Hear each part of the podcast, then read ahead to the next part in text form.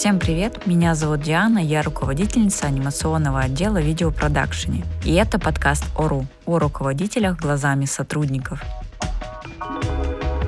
Мои гости — это сотрудники разных компаний. Мы поговорим, как в их командах строятся рабочие отношения. Гости поделятся своими худшими и лучшими историями о руководителях и как они на них повлияли. Мы дадим обратную связь руководителю здесь, в подкасте.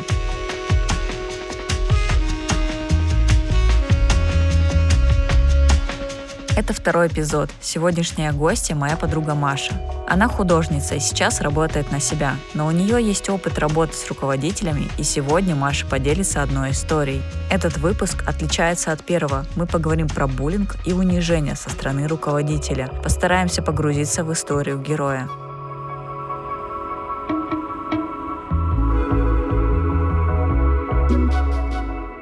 Маша, привет!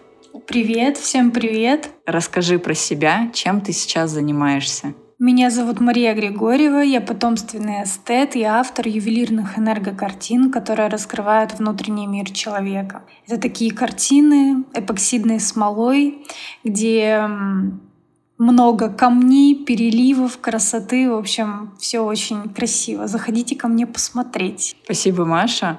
Спасибо вообще, что пришла. Я только рада. Маш, расскажи, кто для тебя идеальный руководитель?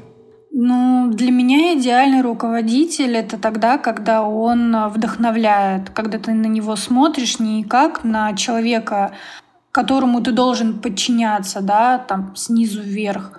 Человек, который тебя усиливает, твои лучшие качества, помогает э, тебе расти, да, в той сфере, которой, например, там ты работаешь, и, ну, там, поддерживает, например, в какие-то моменты.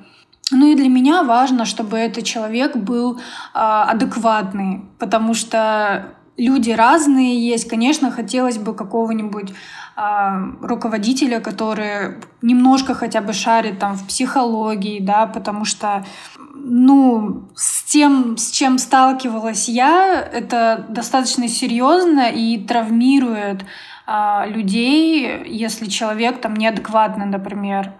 Поэтому для меня важно, чтобы руководитель был чуткий, чтобы он мог и поддерживать, и адекватно мог, выразить на то, что ему не нравится, да, подкорректировать где-то там какие-то э, на какие-то ошибки обозначить нормально, как бы там не кричать, не не превышать полномочия, так сказать, да, потому что все мы люди, там человеческий фактор есть и так далее.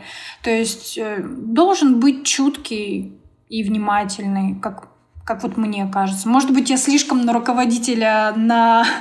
накладываю много как бы ответственности, но мне кажется, что качественный результат а, много от этого зависит, от атмосферы, какую, какую создает а, именно сам руководитель. А был ли у тебя опыт работы с таким идеальным руководителем?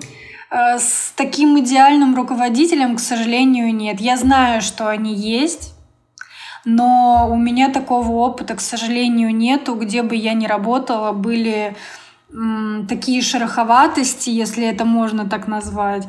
А, были совсем кошмарные случаи, но вот, к сожалению, мне не повезло встретить такого руководителя. Это, наверное, руководитель мечты для меня.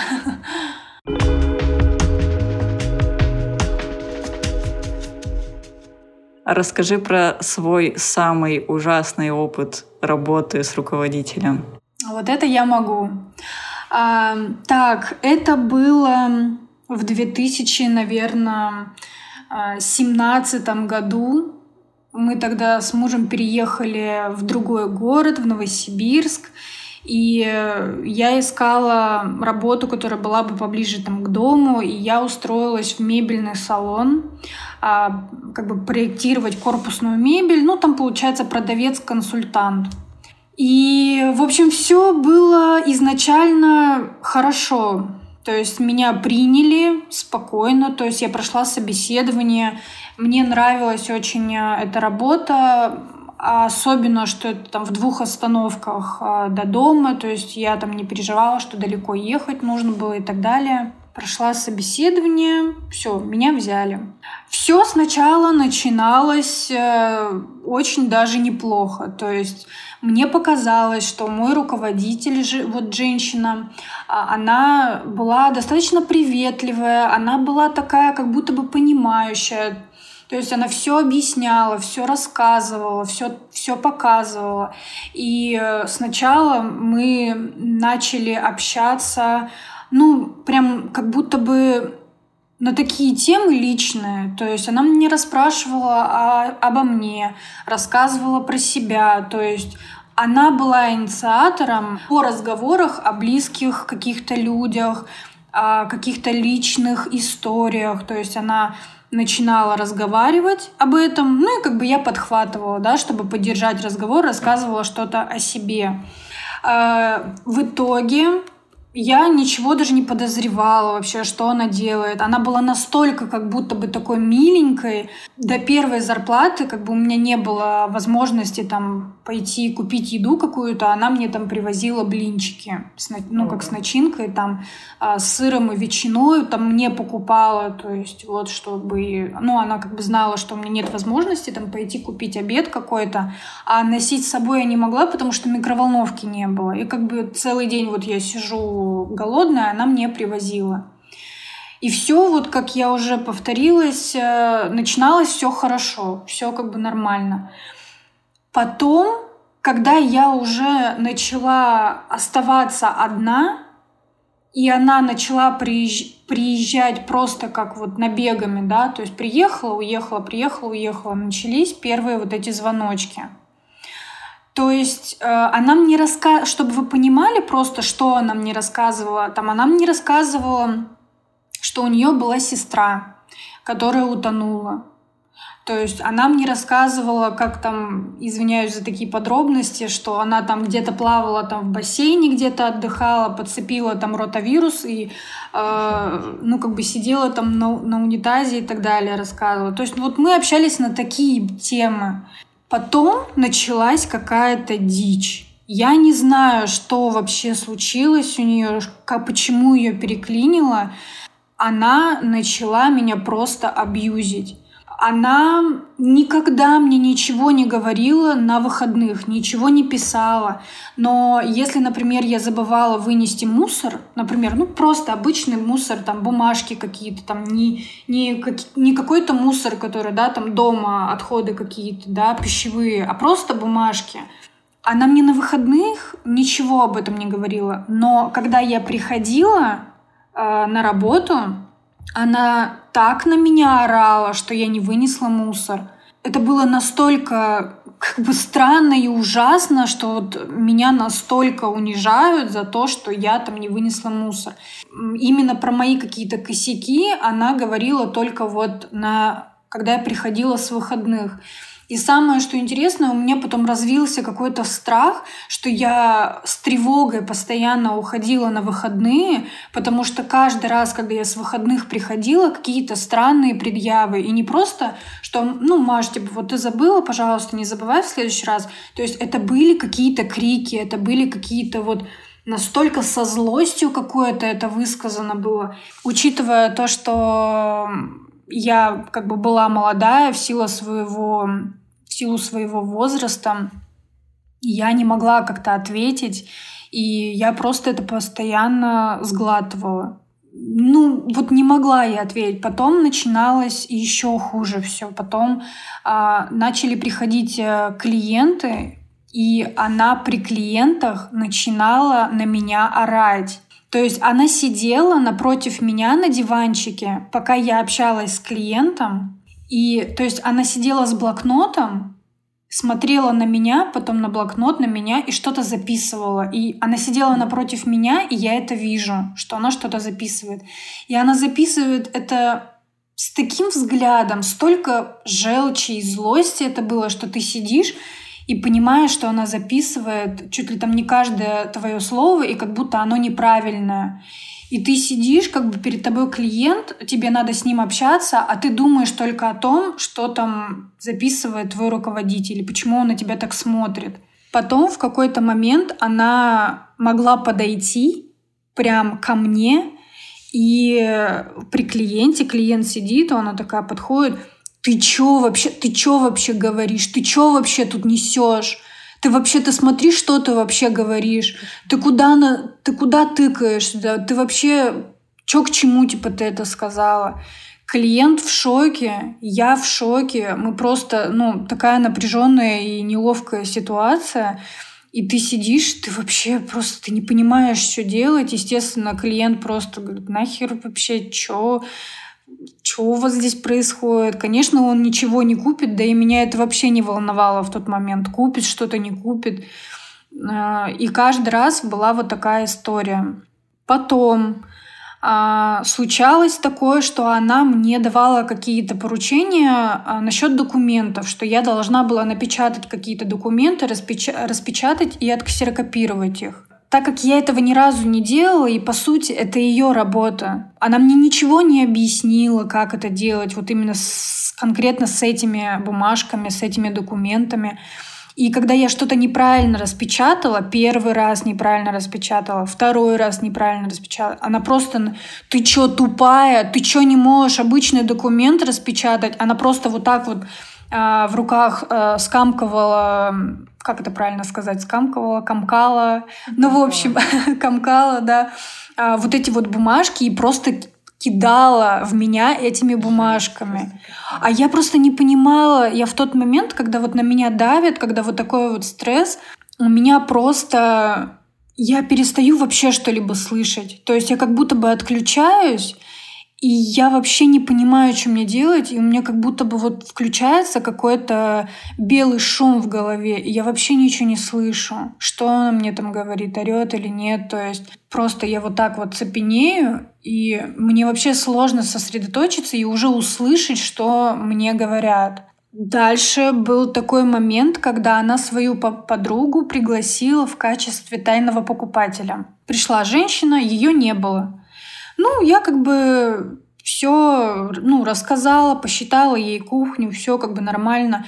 Ничего такого не было сверх там чего-то необычного, то есть просто рассчитала и все. И у меня была такая как бы вот педантность в плане документов, то есть все расчеты, все, все, все после клиента, а, когда он уходит, я все сразу забивала, то есть я сразу все очерчивала и складывала в папочку. То есть прям все у меня было четенько в этом плане. Потом она уходит, эта женщина, и приходит мой руководитель. И что она говорит? То есть я все хорошо посчитала, все нормально, но здесь нужно обозначить то, что у меня опыта особо в работе не было. То есть я не была таким каким-то матерым продажником. То есть я всего лишь там сколько, два года назад там окончила колледж, и только-только как бы вот, ну, искала работу, которая была бы мне по душе. Я, естественно, не была вот таким вот прям продажником-продажником. То есть я больше творческая как бы личность. Что она мне сказала? Вот приходила моя подруга как бы в качестве тайного покупателя. Вот она сказала, что ты хорошая девочка, что ты такая миленькая, что э, ну нет в тебе как бы вот этого, как правильно сказать, э, ну вот этой вот жилки продавать. То есть вот ты такая вот просто поговорила, э, рассчитала и все что как-то вот до продажи я не доводила, то есть не давила, ничего такого не делала. То есть я просто рассказывала, как можно сделать там кухню спроектировать, какие там доводчики можно поставить, ручки там и так далее. И здесь началась какая-то непонятная катастрофа для меня. Она просто начала разгоняться настолько, что там были такие унижения. Где-то, наверное, ну, час точно она просто на меня орала и говорила, ты вообще, да какой из тебя архитектор? Я окончила а, колледж с архитектурным образованием, и как бы у меня специальность была архитектор-дизайнер. Она как бы об этом знала. И она говорила, да какой вообще из тебя архитектор? Ты вообще себе видела? Ты амеба, ты вообще ты никто. Кошмар. И вот она просто меня унижала целый час как не больше, я там уже просто счет времени потеряла. Самое, что было страшное, опять же, вот взять, например, тему абьюза, что ты изначально как бы ты не понимаешь, когда начинается к этому все скатываться, то есть ты не понимаешь, когда вы пересекли вот этот рубеж, когда она рассказывала про свою сестру, которая утонула и умерла, да, какие-то личные там вещи про своего там бывшего мужа, там про то, как она там мечтала купить машину, как она училась э, на ней там парковаться и так далее. То есть до таких вот унижений. Потом я уже проанализировала, что она специально прощупывала все мои слабые места, э, она специально вклинивалась ко мне вот в такие как бы а друзья, э, чтобы просто потом этим же и пользоваться. И самое страшное для меня, что на тот момент я действительно верила ее словам. Я ничего не могла ей ответить, я просто сидела, слушала ее, и я искренне, я искренне с ней соглашалась. Для меня это просто, если сейчас оглянуться назад, для меня это просто, ну, это нонсенс. Просто тебя человек унижает, а ты искренне с этим ну, согласна. Ты искренне с этим согласна. Ты говоришь, ну да, я действительно, какой из меня архитектор? Да, я амеба. Да, я вот такая никчемная. Каждый раз, когда я приходила домой, естественно, я жаловалась своему мужу, что вот, блин, как она меня достала, она какая-то истеричка, она какая-то ненормальная. И у нее еще был такой говор, как бы такой быдляцкий вот именно. То есть она прям вот так вот разговаривала, прям как будто она, не знаю, сейчас мне подойдет и вот задушит меня столько в ней было вот агрессии какой-то, вот прям агрессии, злости какой-то на меня. На следующий день я как бы, ну, я домой ухожу, я все закрываю, ставлю на охрану, еду домой, и я просто опустошена. Я не могу не плакать, я не могу ни, ни, никаких эмоций испытывать. То есть я, я, когда она это все говорила, я даже не могла заплакать. То есть я просто, опустив глаза, я просто вот, я ее слушала, слушала, слушала и слушала. Я соглашалась с ней. Внутренне мне нечего было добавить. То есть я ей вообще ничто не возразила никак. И когда я пришла домой, а, ко мне потихоньку, вот с таким запозданием начало вообще как бы приходить мысль, что, блин, а что это вообще было? А, а вообще, а какого хрена, извиняюсь? И тут я начала приходить в себя, и у меня начала появляться вот эта вот злость, да как она вообще может, да почему она так вообще на меня говорит. Я понимала, что все, ну как бы я, это была просто последняя моя вот капля, и все, и я ушла. Ну, как мысленно ушла, то есть я еще там не пришла, ничего не сказала, но, видимо, в тот момент она поняла, что она перегнула палку, несмотря на то, что ей ничего не возразила, и как бы просто молча мы там распрощались. Как бы она, видимо, поняла. После этого, получается, я ушла на три дня выходных, тут мне еще так нравилось, ну вот удобно. Мне нравилась сама вот э, специфика, да, вот этой корпусной мебели. То есть мне нравилось, что я там в новой программе научилась работать. А мне нравилось, что 3 на 3 был график, ну идеальный график. Три mm-hmm. дня поработал, три дня выходных, еще и до дома ехать буквально там 5 минут максимум. Ну что там, две остановки ехать. И все, мне так это нравилось. Думаю, блин, ну вот работа мечты. Причем заработать там нормально можно было, хорошо заработать. После того, когда я пришла с выходных, она уже была там. То есть обычно я прихожу, сама открываю салон, а тут я прихожу, она уже там сидит на рабочем месте, на моем, на котором я должна была сидеть. И она говорит, садись, а, типа, я тебя сейчас, ну, типа, рассчитаю. То есть, по сути, она меня уволила. Но на тот момент, если честно, я была настолько зла, что я, наверное, если бы она бы меня не уволила, я бы что-нибудь там наговнила, если честно. То есть я была настолько зла, что у меня было желание прям что-нибудь снести, какую-нибудь программу важную или еще что-то. И она как бы правильно сделала, что она меня сразу же как бы уволила, получается. Потому что она поняла, что она настолько переборщила, что это уже назад пути нету. Э, получилось так, что каждый раз, когда она приходила да, на работу уже после того, как начал, начались вот эти вот странные явления, то есть она молча приходила уже с каким-то напряженным отношением, как будто я что-то ей не дала, не, что-то я ее как-то обидела.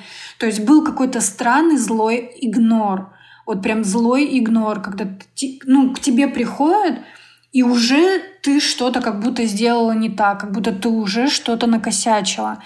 И с таким пренебрежением, да, что она там могла сесть на этот диванчик, и она со мной не разговаривала. То вчера мы просто общались на такие разные личные темы, а тут она приходит, и она со мной не разговаривает, она молчит. Конечно, в тот момент, когда она меня уволила, она меня рассчитала, я думаю, господи, свобода, это просто свобода. Я пошла, покрасилась, а, я там, в общем, что-то купила себе какую-то одежду, помню, пошла. То есть я вот прям душеньку отвела, потому что у меня был такой стресс, мне нужно было вот какими-то позитивными эмоциями это все придавить, так сказать. После этого я очень долго не могла вообще подать куда-то резюме. Меня это настолько травмировало, настолько она меня зашугала, что просто мысль о том, чтобы пойти на собеседование, меня приводила в ужас. Меня подкатывал ком горлу, то есть у меня сразу наступали слезы и истерика, что я не хочу снова, чтобы я сталкивалась с этим, потому что руководители разные, я понимаю, что люди разные, что есть адекватные неадекватные, но как будто бы я настолько наивна, что как будто я всех меряю по себе, что если я как бы нормально себя веду, что и все люди должны нормально себя вести. И как бы ты в, то, в таком возрасте ты еще не отдаешь себе отчет, что люди могут быть вообще кардинально другими, могут вообще абсолютно на тебя не похожи, и со своими какими-то травмами, со своими какими-то там непонятными штуками в голове. Я где-то, наверное, полгода я не могла устроиться на работу. Точнее, не то, что не могла. Я подавала резюме, но меня, когда звали на собеседование, я не ходила. То есть мне было прям страшно, и я вообще не хотела этого. А что ты думала, ну, когда ты вот подала резюме, и mm-hmm. вот почему ты именно не пошла, что в голове было в этот момент? Э, в этот момент э, у меня были воспоминания и мысли о том, ну, воспоминания о вот этих вот словах, то, что она говорила, что я никчемная, да, что какой там из меня архитектор вообще, ты свой почерк видела, а у меня почерк на самом деле как бы корявый, и я стесняюсь подписывать даже картины свои почерком. Может, у меня до сих пор осталась травма. Ну да, почерк у меня действительно такой как бы корявый, размашистый. И я вот думала, блин, вот куда, да, я пойду, что будут опять на мои какие-то недостатки указывать и так далее. То есть мне это было прям страшно. Я не хотела. И даже в тот момент, когда я все-таки решилась там еще раз подать резюме, я подала с таким, ай, типа пофиг вообще, возьмут, не возьмут, просто тогда реально уже нужна была работа, я и так полгода сидела дома. Я вот устроилась э, в то место, а мы тогда э, с Настей, с нашей общей подругой, ездили на картинг. А, по-моему, ты тоже была, нет? А, не помню, я приезжала куда. в Барнаул специально, и мы ездили на этот э, картинг, или как он там называется, на пляж, на автобусе еще на каком-то. Ой, боже, я, не приезжала. помню. А, нет, наверное, это было... Э, тебя не было. По-моему, с Настей мы только ездили. И э, когда я приехала обратно, я думала, что я потеряла паспорт. Меня уже взяли на это, то есть я пошла на собеседование, все, но у меня было настолько сопротивление, что я потеряла паспорт. Я думала, что я его потеряла в Барнауле, а я уже приехала в Новосибирск. Я думаю, блин, где там на этом пляже столько было людей, песок, ну, то есть там вообще такие огромные, это, ну, потерять паспорт, это вообще это, да. трэш. И я думаю, ну вот, настолько у меня сопротивление, что я даже э, паспорт потеряла. Ну, звоню работодателю, который меня уже взяли, они ждут меня, когда я приду к ним стажироваться. Я говорю, знаете, извините, что так получилось, но вот я потеряла паспорт, а пока я там буду восстанавливать, наверное, мою кандидатуру лучше не смотреть, не рассчитывать на меня. Я говорю, ну ладно, хорошо. И мы пошли, э, написали заявление, что я потеряла паспорт, и я оплатила даже штраф. И потом спустя три дня я нахожу паспорт под кроватью. И потом думаю, блин, стоит звонить или нет. То есть вот настолько вот блин, я не хотела идти. Все, и все сопротивляется. Прям все сопротивляется, и я в итоге переосилила себя и пошла на эту работу, все-таки позвонила, сказала, ой, я паспорт нашла, не знаю, что они там подумали, но в итоге меня взяли.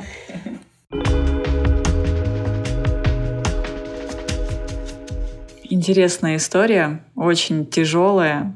Да, очень травмирующая. Очень травмирующая. На самом деле много вопросов, но я половину забыла. Давай, короче, начнем. Слишком длинная история. Слушай, а вот сейчас, смотря уже на эту ситуацию сегодняшними глазами, ты помнишь, что именно произошло? Как вот это вот произошло переключение с вот такого слишком хорошего руководителя слишком плохого руководителя? Нет. Все начиналось настолько плавно, что я вообще не ожидала. То есть это было как-то вот постепенно. Я не могу отследить вот этот момент. То есть нет такого, чтобы это было как-то резко. Все было очень-очень плавно. Я э, не было каких-то таких однозначных red flag.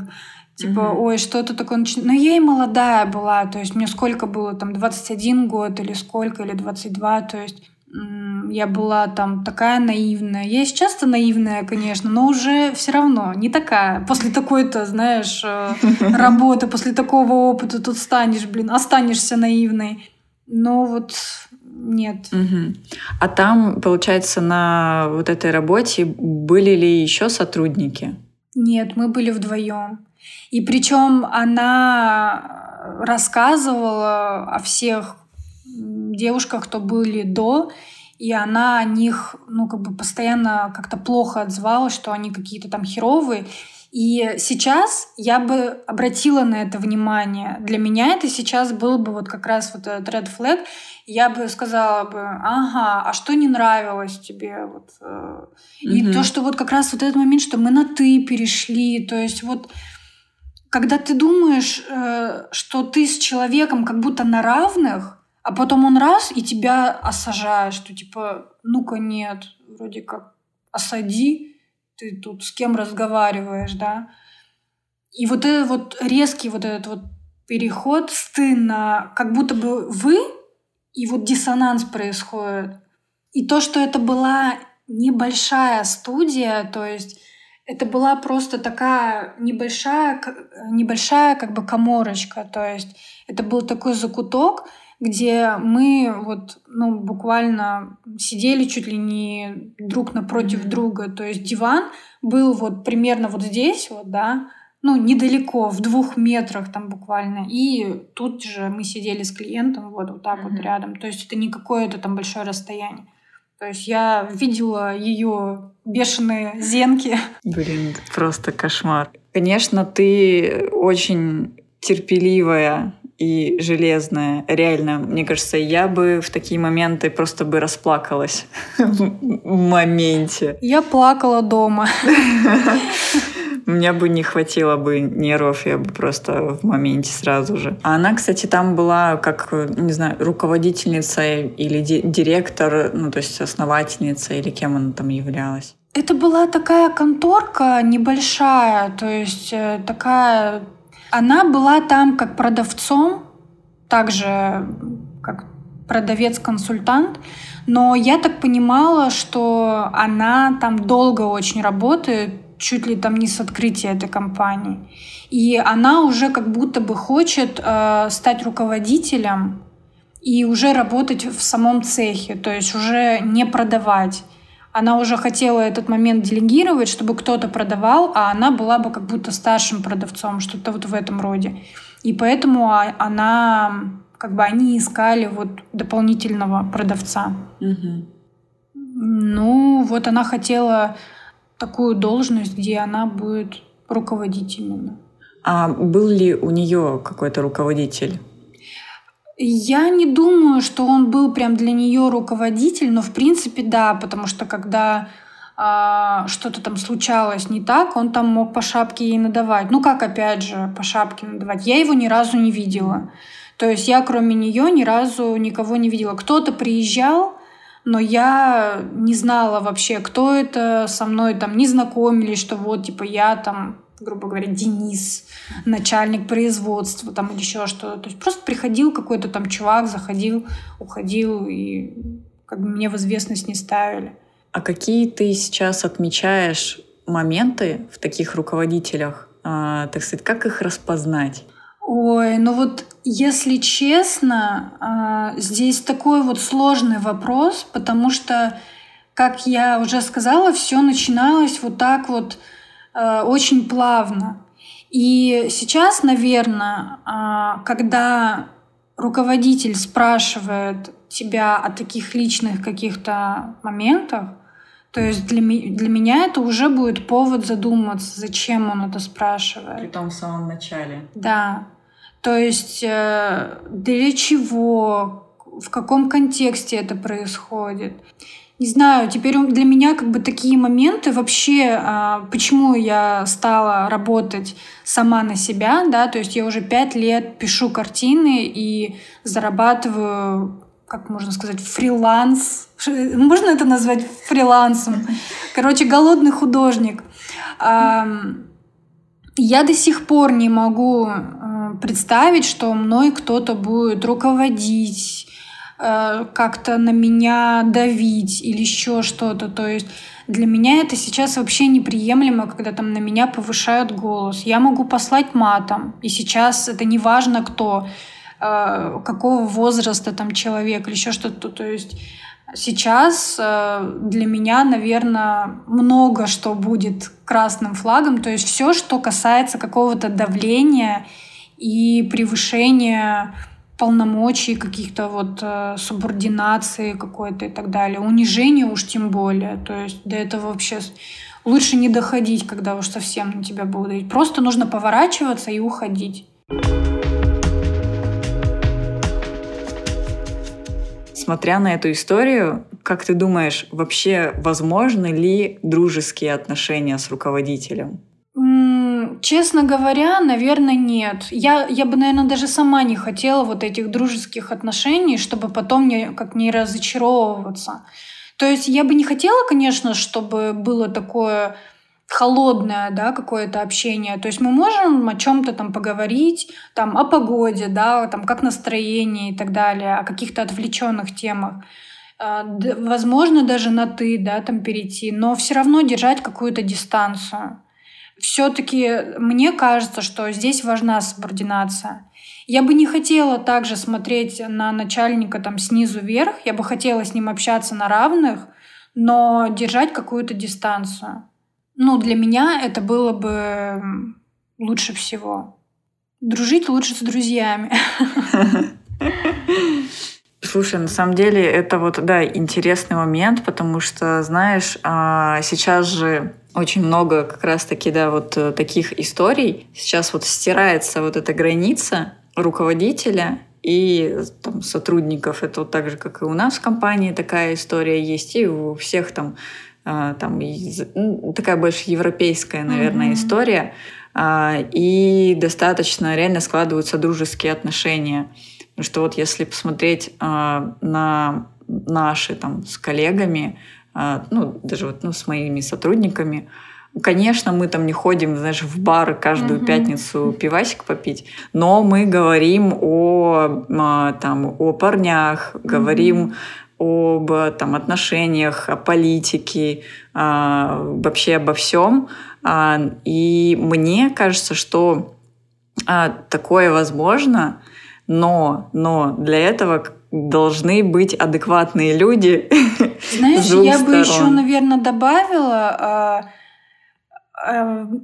такое возможно, если вы, в принципе, ровесники или плюс-минус одного возраста.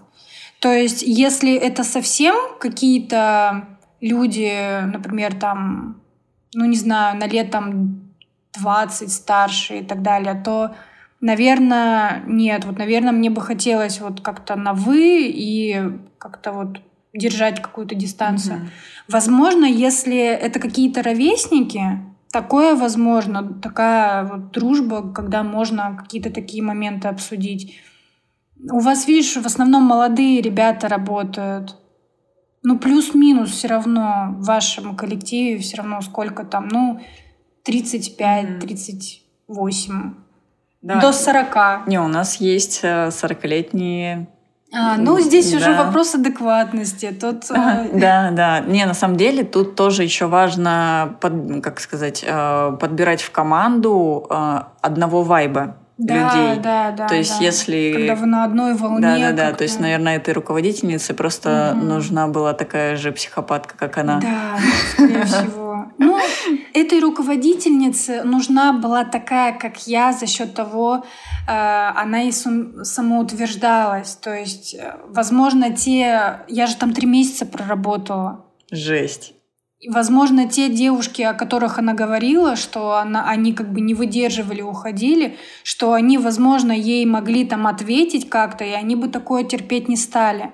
А ей нужна была вот такая вот молодая, наивная девчонка, которая ничего там против не скажет слова, которая она будет манипулировать и вот так вот себя вести, э, самоутверждаться. Еще название конторы э, было раньше Ферзь. Сейчас по-другому оно звучит. Но это вот такая компания Ферзь. А эта ситуация вообще что-то дала тебе? Было ли вообще что-то хорошее в этом? Сто процентов, да. Несмотря на то, где бы я ни работала, а эта история всего лишь одна из. То есть у меня было достаточно много неприятных историй, но просто она самая такая жесткая. И я была таким божьим одуванчиком наивным. То есть я жизнь меня как бы родители меня к этому не готовили абсолютно. И я не ожидала такого от э, людей, от разных, да, что они могут так себя вести, там, задерживать зарплату, обманывать, кормить там завтраками, быть настолько безразличными, когда ты плачешь, ты э, ждешь свою зарплату, тебе нужно там оплатить э, учебу, оплатить квартиру, а тебе уже там вторую или третью неделю тебе говорят, ну, завтра оплатим, приди там в понедельник, приди в пятницу, и ты звонишь, ты звонишь тому, ты звонишь этому, пятому, десятому. И это меня научило какой-то, не то что жесткости, а меня это научило готовности, что люди могут быть разные, и, в принципе, это мой начался мой путь к психологии, потому что это же нужно было как-то разгребать, то, что со мной случилось, потому что это очень сильно повлияло на мою самооценку, очень сильно. И она и в принципе-то была не очень хорошая, учитывая, что я столкнулась в колледже с буллингом. То есть это еще цепочка, она идет глубоко и далеко. Почему я не смогла ей ответить? Потому что это еще оттуда идет. И мне нужно было как-то научиться в этом мире справляться. И тогда я первый раз вообще пошла к психологу. Мой путь как раз-таки начался, путь просвещения, принятия себя такой, какая есть, понимание, что ну вот я такая, и вообще-то я и не, об... не амеба нифига, вот, и, и творческая прекрасная личность. Вы бы видели мои шикарные вообще картины. Обязательно Поэтому... посмотрите. Да, представляете, ювелирная картина. Вообще, представляете? Вы не представляете. Вам нужно обязательно зайти посмотреть. И я считаю, что мне нужен был этот человек в жизни, чтобы она меня вот так вот один раз окунула в, в унитаз, да, и чтобы я немножко очухалась, встрепенулась и не была такой наивной, потому что это очень важно смотреть трезво на этот мир и научиться справляться с разным негативом. А какую бы ты дала обратную связь сейчас этому руководителю? Хороший вопрос. А, раньше я бы сказала, блин, ну наверняка эта женщина такая травмированная, такая несчастная, что вот она как бы вот так вот поступала. Наверняка она такая несчастная. А сейчас ты можешь это запикать. я бы сказала, да пошла ты на. Ты просто конченная, просто тварь. Я не собираюсь тебя оправдывать. Какая бы у тебя жизнь там ни была, у меня тоже жизнь была не сладкая, но я же не тварь. Я не собираюсь оправдывать твои действия и надеюсь, э, я, конечно, в бумеранг не верю, но я надеюсь, что все-таки он существует, и однажды тебя накажет, накажет боженька, накажет тебя. Вот. Потому что я считаю, что не нужно находить оправдания таким людям, нужно просто их слать далеко и подальше. Это их никак не оправдывает. Ты думаешь, что такому руководителю вообще никак не поможет какая-то конструктивная обратная связь? Нет. Ты знаешь, я бы даже... Я не справилась бы с ней. То есть в ней столько желчи, столько агрессии, что она бы меня задавила. Во мне просто нет столько. То есть если бы я была бы такая же, мы бы с ней лбами столкнулись и пошло-поехало бы. А так во мне нет столько агрессии, во мне, мне просто нечем было бы крыть на ее вот это говно. То есть мне проще просто, знаешь, повернуться и уйти и вообще никак не связываться с этим человеком, потому что это бесполезно. Вряд ли бы она что-то услышала. У таких людей, э, как правило, есть э, только их мнение, и остальное мнение их не волнует. И я не думаю, что можно было что-то с этим сделать. Да, тут согласна. Да. На самом деле. Потому что таким людям нужен психолог, психотерапевт, помощь. Вот, потому что ну, тоже, да, я сейчас может показаться, что еще оправдание этому руководителю. Но, наверное, здесь просто, если посмотреть на нее не как на руководителя, а как на человека, mm-hmm. то мне кажется, что у нее тоже это не все просто так. То есть она... Естественно, да, не конечно, я такая, согласна. такая м- агрессивная, э, ну, жесткая и ну, психованная возможно, тоже из-за каких-то травм, там, детства, mm. вот это все, что ее, возможно, тоже как-то булили, возможно, знаешь, когда вот а, агрессоры э, Mm-hmm. Вот, у них в основном применяют какие-то насильственные действия э, mm-hmm. в семье, и поэтому они делают какие-то жестокие действия в школе, там, в садике, либо в университете. Ну, в, в университете, конечно, мне кажется, уже поумнее становятся, но в школе это чаще всего сталкиваются mm-hmm. с этим, и, возможно, у этого человека тоже такая какая-то проблема. Да, тут, к сожалению, даже какой-то совет, что, дорогая моя, давай ты сходишь психологу, вот тебе номерок, сходи, пожалуйста. Даже это не поможет, потому что, к сожалению, такие люди сами должны прийти к тому, что им нужна помощь. Но мы можем, мы как бы люди тоже к таким людям только, только хотя бы попытаться. Конечно, я согласна с тем, что люди как это про маньяков э, говорят, что маньяками не рождаются, а маньяками становятся. Точно так же и здесь. Это же развивается все из детства. Но это все равно не оправдывает. Мы можем понимать, почему это случилось, почему она такой стала, что да, конечно, там не из легкой жизни, но у многих людей жизнь непростая, а то бывает вообще ужасная, кошмарная, но они все равно ведут себя иначе. Да, надеюсь, что э, у нас в мире будет поменьше таких токсичных. Вот я считаю, что важным просто прокачивать себя. Когда кто-то попытается нарушить ваши границы, вы уже их будете знать, чтобы вы могли их отстоять. И тогда э, вам не нужно будет бояться встретиться с каким-то таким человеком. Таких людей много, и этого не избежать. Вы просто, если с ним встретитесь, вы просто будете знать, как от этого уйти, как ему ответить. Потому что у таких людей, ну вот кто знает, что у них в голове? Может, они там совсем конченые, сумасшедшие, сумасшедшие какие-нибудь. Mm-hmm. Что от них ожидать, неизвестно.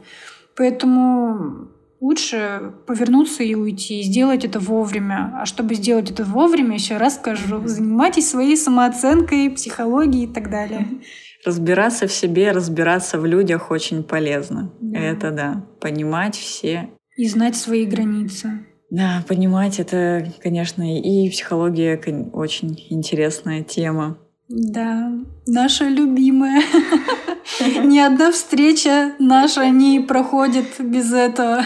Да, мы как с девчонками встретимся, так и обсуждаем да. все, все, все, все, все отношения наши с, с людьми вокруг. Муж э, встречает меня э, всегда там с гулянок, с таких, ну что там, о мужиках поди разговаривали?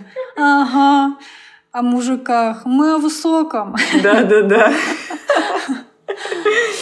Это точно. Ой, Маша, спасибо тебе за такую интересную историю. Я надеюсь, что это было полезно послушать руководителям в первую очередь и для сотрудников, для того, чтобы просто понимать друг друга чуть больше и отслеживать вот такие вот моменты, моменты, которые могут случиться с нами, со всеми.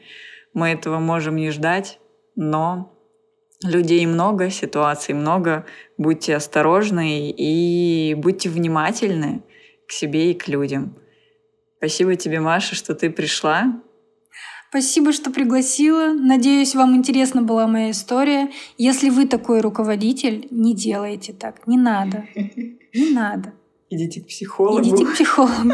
Может быть, еще не все так плохо. Да, на самом деле, мне кажется, что даже если это не лечится, как, например, там нарцисс... на... нарциссизм угу. э, и так далее, это, конечно, мы с многими вещами рождаемся, э, но все равно, так как у нас есть интеллект, мы можем с этим сами работать. Ну, то есть только, только тренировка, тренировка мозга, как и тела, вот, тренировать свой мозг и работать с ним. Наверное, только так это получится что-то в себе изменить, потому что у нас у всех есть какие-то минусы, но мы с ними просто работаем, тщательно прорабатываем. Вот. И на этой прекрасной ноте мы закончим этот подкаст. Обязательно ставьте лайки, звездочки, подписывайтесь на аккаунты, пишите комментарии. Это помогает продвижению и понять, насколько вам интересен этот подкаст. А также смотрите шикарные картины у Маши в Инстаграме. Все ссылки я оставлю в описании. Всем пока. Пока-пока.